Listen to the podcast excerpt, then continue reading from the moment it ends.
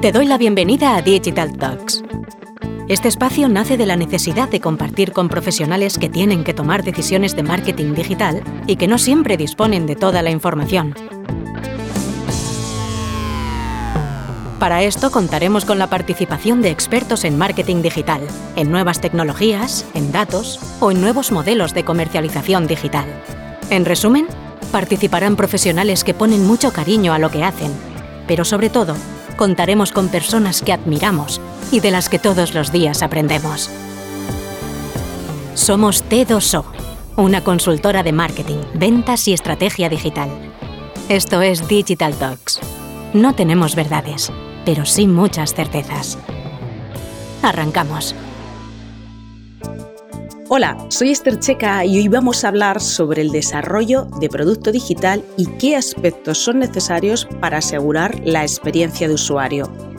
Estamos ante un tsunami digital donde las marcas ven la necesidad de trabajar su presencia digital para llegar a un consumidor cada vez más exigente y tener claro quiénes son estos y sus necesidades es clave para dar respuesta a un producto digital de calidad por parte de las marcas.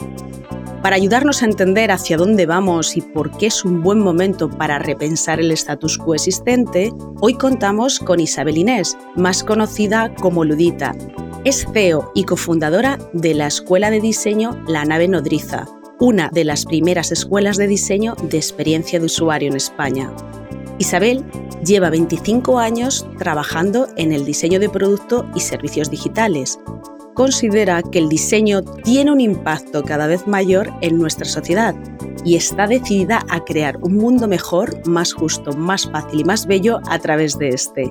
En 2020 recibió mención especial del jurado del Premio Nacional de Diseño en la categoría Trayectoria Profesional por su labor pionera en el asentamiento y expansión de las disciplinas de diseño emergente.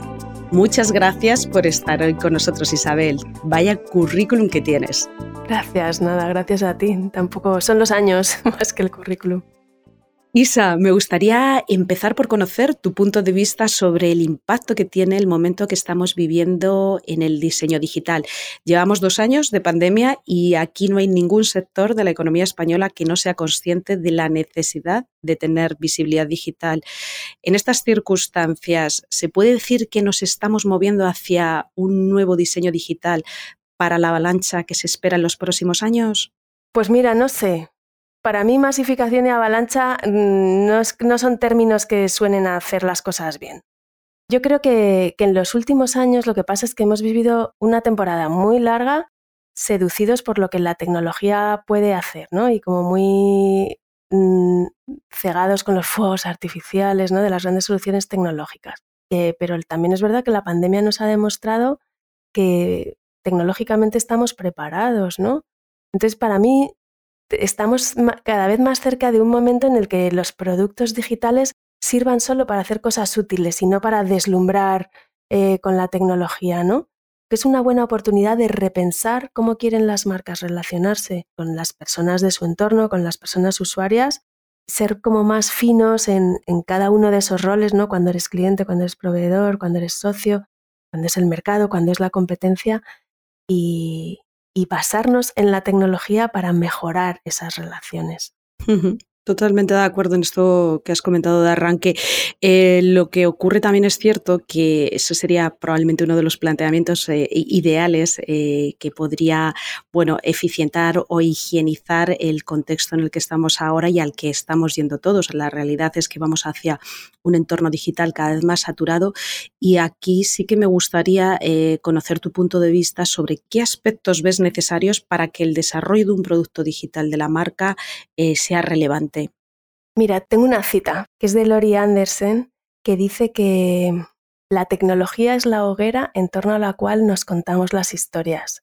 Eh, yo me dedico al diseño de experiencia de usuario y con objetivos de negocio y capacidades tecnológicas podemos hacer un producto digital, pero estamos dejando fuera la visión de las personas usuarias y es fundamental, ¿no? Desde el diseño estratégico, cuando se empieza a pensar en cuál es el problema hasta el diseño de interacción y de la solución tecnológica, tener también en cuenta esta, esta visión. Y eso implica, de alguna manera, introducir las humanidades como la investigación antropológica y etnográfica para entender contexto de uso de las, de las marcas.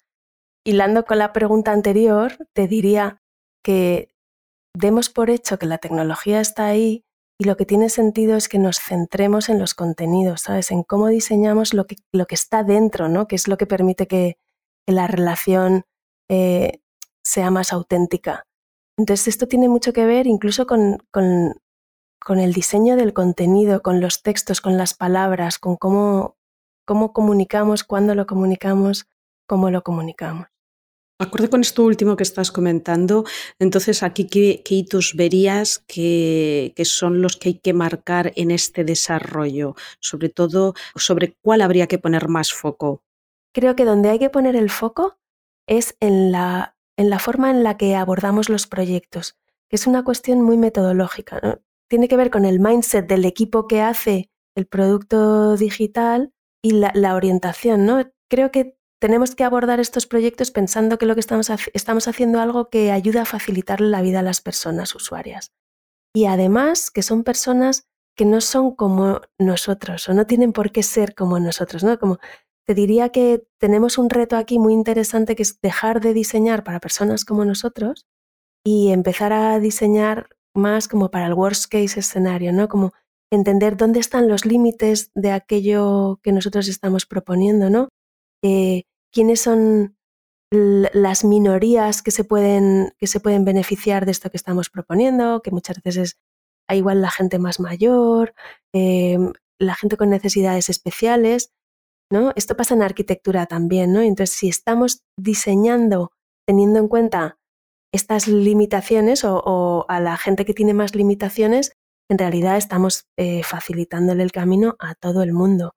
Estamos, ¿no? Como teniendo en cuenta las diversidades, que es que hay veces que somos una normalidad muy, muy estrechita la gente que hacemos lo digital, ¿no? Y hay muy poca diversidad en los equipos y se nos olvida que el mundo es mucho más diverso. Totalmente, mucho más diverso, mucho más complejo y efectivamente incluir esa, mm, esa parte que muchas veces excluye porque efectivamente se, se, diseña para, entre comillas, para esa normalidad, pero ¿qué entendemos por esa normalidad?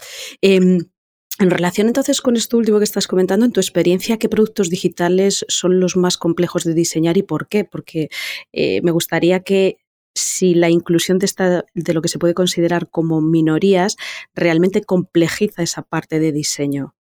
Pues claro, yo aquí vuelvo a lo mismo. Creo que las dificultades sobre todo están en las metodologías de trabajo en las, ¿sabes? En las formas de abordar los proyectos.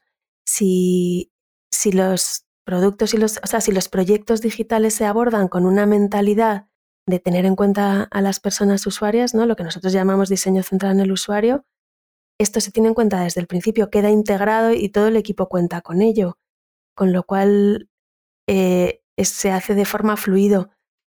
Cuando, cuando no se trabaja en equipo, ¿sabes? Sino que se trabaja como en silos, por etapas, los comerciales no se entienden con los de contenidos, los de contenidos no se entienden con los de diseño, los de diseño no se entienden con los de desarrollo, eh, es un infierno, ¿no? Si no, se comparte cultura de proyecto, em, es muy difícil que los proyectos salgan, salgan bien, ¿no? Y que realmente transmitan esa identidad de marca, ¿no? E, esa voluntad que hay por la parte de, la empresa de conectar, ¿no? Y, hay otra cosa que tiene que ver que con la naturaleza del producto digital, los productos digitales no son como otros productos tradicionales como un póster o un libro o un stand de feria, me da lo mismo, ¿no?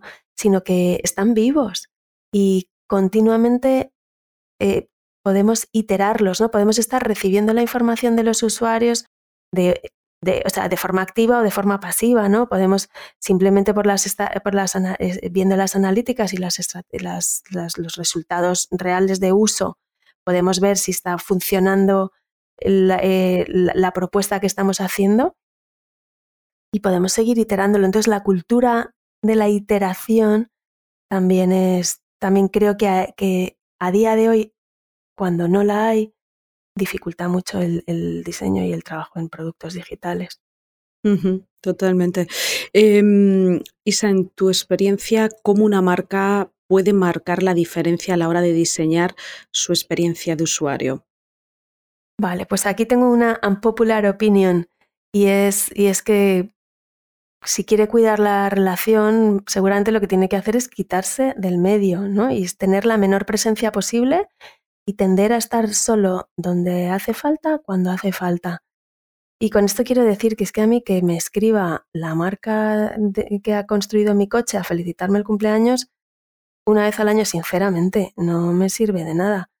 En, ese momento yo no, quiero, no quiero que estén ahí, ¿no? Quiero que estén cuando se me ha estropeado el coche o cuando me toca una revisión o cuando voy a hacer un viaje. No lo sé. El caso es que creo que las marcas tienen que pensar en, en, en, hacer como un mix entre la experiencia analógica y la digital, ¿no? E incluso que, nos, que, piensen muy bien para qué sirve lo digital y, y, no que como se puede, de repente se lo lleven todo ahí, ¿no? Sino bueno, o sea, creo que es, que es interesante hacer una reflexión, ¿no? Ya que tenemos todas estas posibilidades, ¿cuál es la mejor manera de estar para las necesidades de tus usuarios? ¿Y cuál es el canal? ¿no? ¿Dónde merece la pena estar? ¿Cuándo? ¿Por qué canal? Y el resto, no estar, que no pasa nada, de verdad, no pasa nada. Aquí esto último que estás comentando, eh, para ti, ¿qué marcas son referentes para dar respuesta a esta filosofía de presencia? Hombre, yo por lo que conozco así del, sector, soy muy fan de Pedro Serraima y todo lo que, lo que él hace, ¿no? En su momento Pepefon fue revolucionario, ¿no? Estaban el resto de, las em, compañías telefónicas em, buscando la manera de un poco de jugar con, con los usuarios, ¿no? Como no nos tratan, yo por lo menos no me sentía muy bien tratada. Y él llegó con un discurso fresco apoyando y además demostrando, demostrando que ser muy respetuoso con las necesidades de los usuarios era un negocio rentable y que podía funcionar. Y ahora creo que está haciendo algo parecido en, un reto mucho más grande, ¿no? Con, con Telefónica, con O2. Y ahora no le sigo tanto la pista, pero a mí me parece que él ha, sido revolucionario porque este discurso que traemos los diseñadores del diseño central en las personas, él lo ha demostrado a nivel de negocio y en, eh, más con el discurso del marketing. Yo además tengo otro ejemplo que, es mi banco, que es un banco pequeñito, que es la Caja de Ingenieros de Caminos, eh, donde realmente no, son súper tecnológicos ni nada, casi son, son una empresa Mm, no familiar porque es profesional, ¿no? Pero yo conozco a la gente que atiende en la oficina física porque llevan ahí 20 años y realmente solo, solo aparecen, ¿no? solo ellos me dan pues, un servicio de banca bastante normal, pero solo aparecen cuando hacen falta. Por ejemplo, eh, hace un par de años yo vendí mi casa eh, sin, sin hablar con ellos pero ellos vieron que había habido un movimiento eh, como, como, especial de, dinero en mi cuenta y recibí una llamada en la que me proponían una reunión en la que, en la que contarme em, productos, productos financieros que me podían interesar, ¿no? como eh, productos de ahorro o, de, eh, o hipotecas, porque daban por hecho que a lo mejor me iba a interesar comprar. Y es como, joder, pues qué bien, o sea, llegas justo en el momento adecuado. Pues esto es un poco el ejemplo de lo que estaba diciendo antes, ¿no? Hasta entonces el banco no está. Si yo tengo un problema, yo les llamo o yo les contacto por el canal que sea, responden. Si no, no están. Si hay un movimiento especial en mi cuenta y ven que puedo estar necesitando un producto financiero o un producto hipotecario, pues entonces me llaman y me lo ofrecen. Me pareció chapo. Eso es lo que yo espero de, de un banco. Isa, parte también de tu tiempo lo dedicas a asesorar al Ministerio de Ciencia para modernizar la administración a través del diseño. ¿A qué retos se enfrenta la administración pública ahora mismo? la administración pública tiene grandes retos. También es verdad, o sea, estoy encontrando mucha gente dentro de la administración pública con, con una gran motivación intencionando cambios, ¿vale? Pero lo tienen difícil porque es una, estructura muy rígida y que cuesta transformarla, ¿no? Pero bueno, también a la vez esto es lo que garantiza que el Estado no se va a desplomar, ¿no? Que si tuviera el Estado la, o la Administración Pública la volatilidad que tienen las startups, eh, sería horroroso. Pero bueno, ¿cuáles son sus retos? Tienen varios retos. Uno tiene que ver con, con un cambio organizacional, ¿no? Un cambio de cultura. Otro tiene que ver con, la contratación, ¿no? Con cómo se contratan en mi caso, eh, cómo se contrata el, diseño ¿no? y los sistemas de licitación actuales eh, no encajan muy bien con el tipo de trabajo que hacemos los diseñadores, que es mucho más flexible. Pero bueno, sería muy interesante que empiecen a, tener internamente perfiles de diseño, ¿no? Incorporar perfiles de diseño dentro de la administración pública es un reto que yo creo que no está tan lejos. Y luego, pues em, la forma de transformar que estamos viendo como la más viable, al menos a día de hoy, que es así de guerrilla, pues es, como ir colaborando en determinados proyectos. Y bueno, y en la, y en la divulgación del mensaje, ¿no? Yo eh, colaboro a, varios niveles. Este grupo del que, del que hablas, eh, lo que hacemos es crear documentos que ayuden a la conciencia, ¿sabes? Que ayuden internamente a los funcionarios y las funcionarias a entender lo que el diseño puede hacer, porque muchas veces se piensa en el diseño solo como la parte estética, ¿no? La beautificación de las interfaces o de, o de los elementos gráficos. Y, el diseño en realidad lo que aportamos una mentalidad de pensamiento estratégico y una forma de, actuación, pues lo que hablábamos antes también, ¿no? De traer estructuras más ligeras, eh, de repensar las cosas, de, ¿no? de poder iterar, ir haciendo pruebas desde lo más pequeñito a lo más grande. Hay otra cuestión que se me plantea y es que, bueno, ahora mismo la evolución esta digital y tecnológica que estamos viendo todos, pues nos está sumergiendo en nuevos canales y en entornos en los que los usuarios buscan o también están tratando de encontrar otro tipo de experiencias. Y aquí eh, una reflexión también es si se diseña pensando cómo se diseña pensando en estos nuevos contextos para los usuarios, por ejemplo, los espacios virtuales o la interacción que se puede tener con un asistente virtual. ¿Cómo se piensa en, el diseñar para, este usuario nuevos contextos cuando tenemos un histórico bueno, pues de más de 20 años arrastrado por, por, poner foco en la experiencia dentro de la web?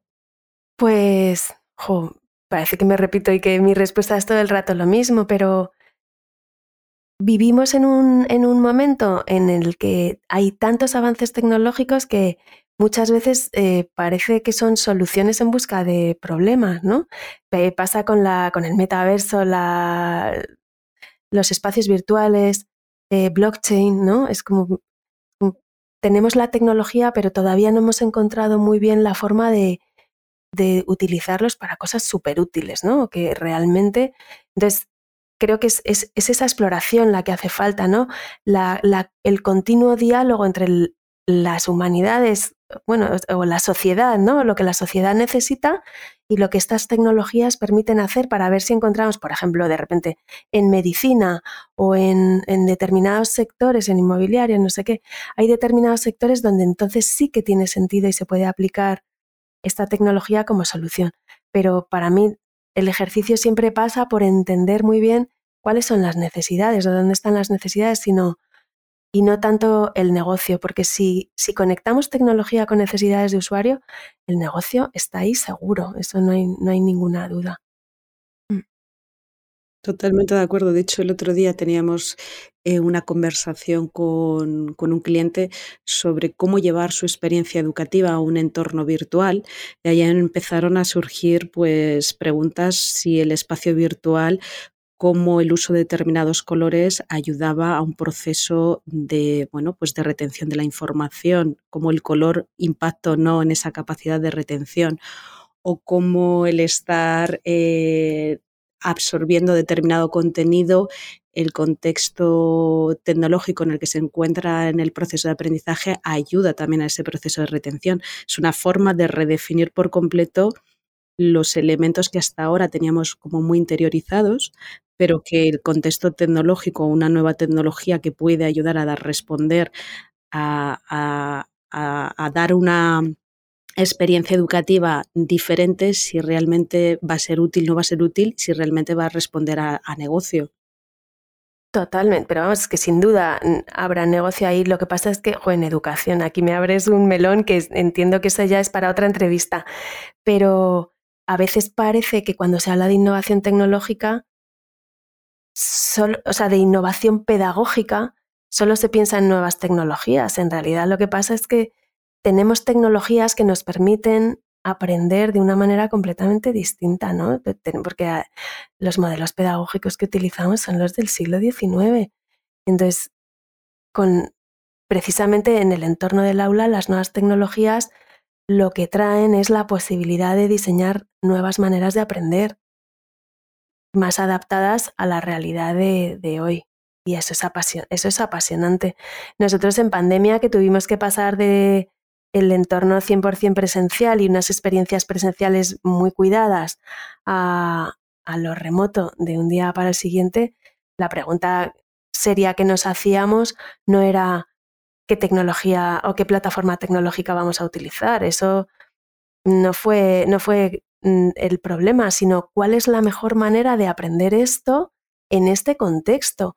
Y el contexto ya no es solo que estamos todos en, en casa, sino cómo estamos cada uno en casa con una pandemia mundial, porque eso afecta también a las, a las capacidades de aprendizaje y, porque, bueno, al final, bueno, ya lo he dicho varias veces eh, en esta conversación, ¿no? El contexto es fundamental a la hora de diseñar tecnología. Absolutamente, absolutamente de acuerdo. De hecho, es una de las cuestiones que nosotros vemos bastante en el uso de incorporar asistentes virtuales en el proceso de conversación bidireccional que pueden tener los usuarios con las marcas. Pero claro, eh, tienes que estar en el contexto y en la utilidad de ese contexto para, para el usuario.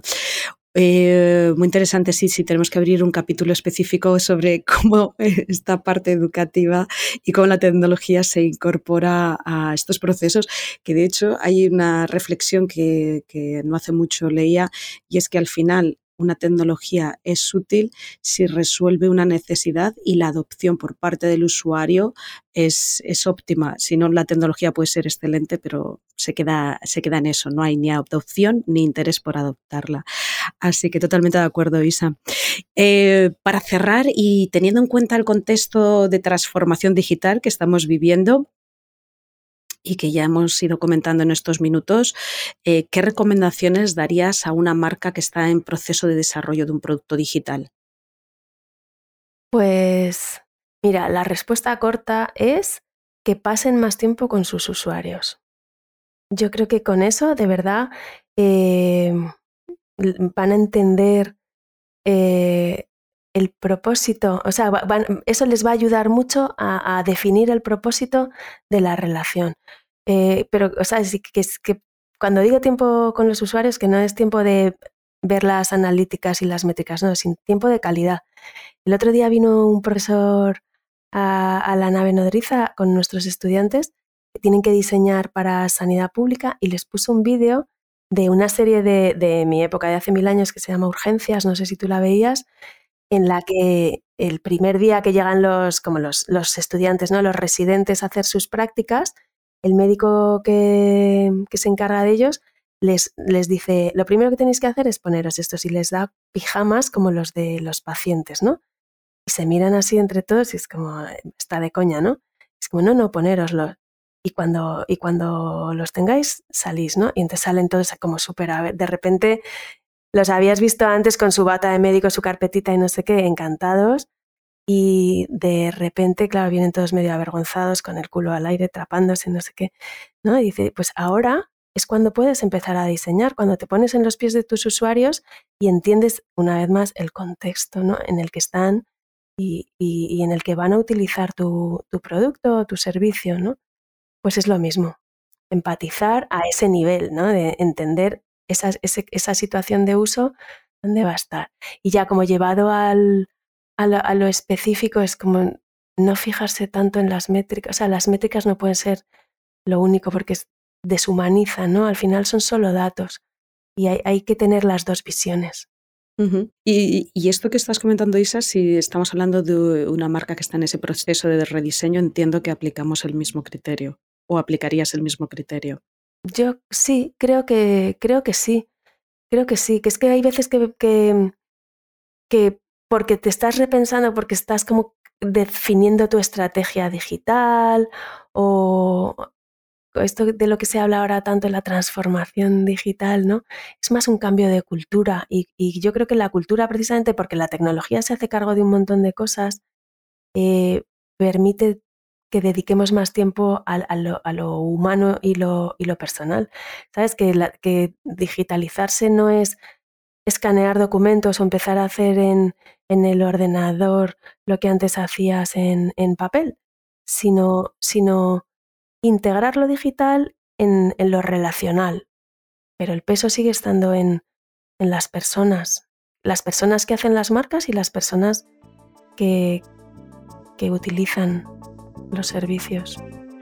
Pues Isa, muchísimas gracias por darnos una visión diferente para el proceso de desarrollo de un producto digital, pero sobre todo por entender la gran oportunidad de reformular lo que estamos haciendo hasta ahora. Así que muchísimas gracias. Nada, un placer, encantada. Espero no haber sido una voz muy disonante. Son necesarias. ¿eh? El otro día también escuchaba o reflexionaba sobre un podcast que escuché y es que es necesario voces o reflexiones que sean diferentes a lo que es genérico, porque si no, de, lo contrario, perdemos la diversidad. Así que es súper necesario eh, puntos de vista diferentes y, los que nos has trasladado. Pues nada, yo encantada. Ha sido un placer. Muchas gracias, Esther. Gracias. Nos volvemos a escuchar en unas semanas. Mientras tanto, puedes leernos en las redes sociales de t2o.com. Estamos en LinkedIn, Twitter y Facebook. Y si quieres volver a escuchar este podcast, lo podrás encontrar en nuestro canal Digital Talks, en Spotify, Evox, Google Podcast y Apple Podcast.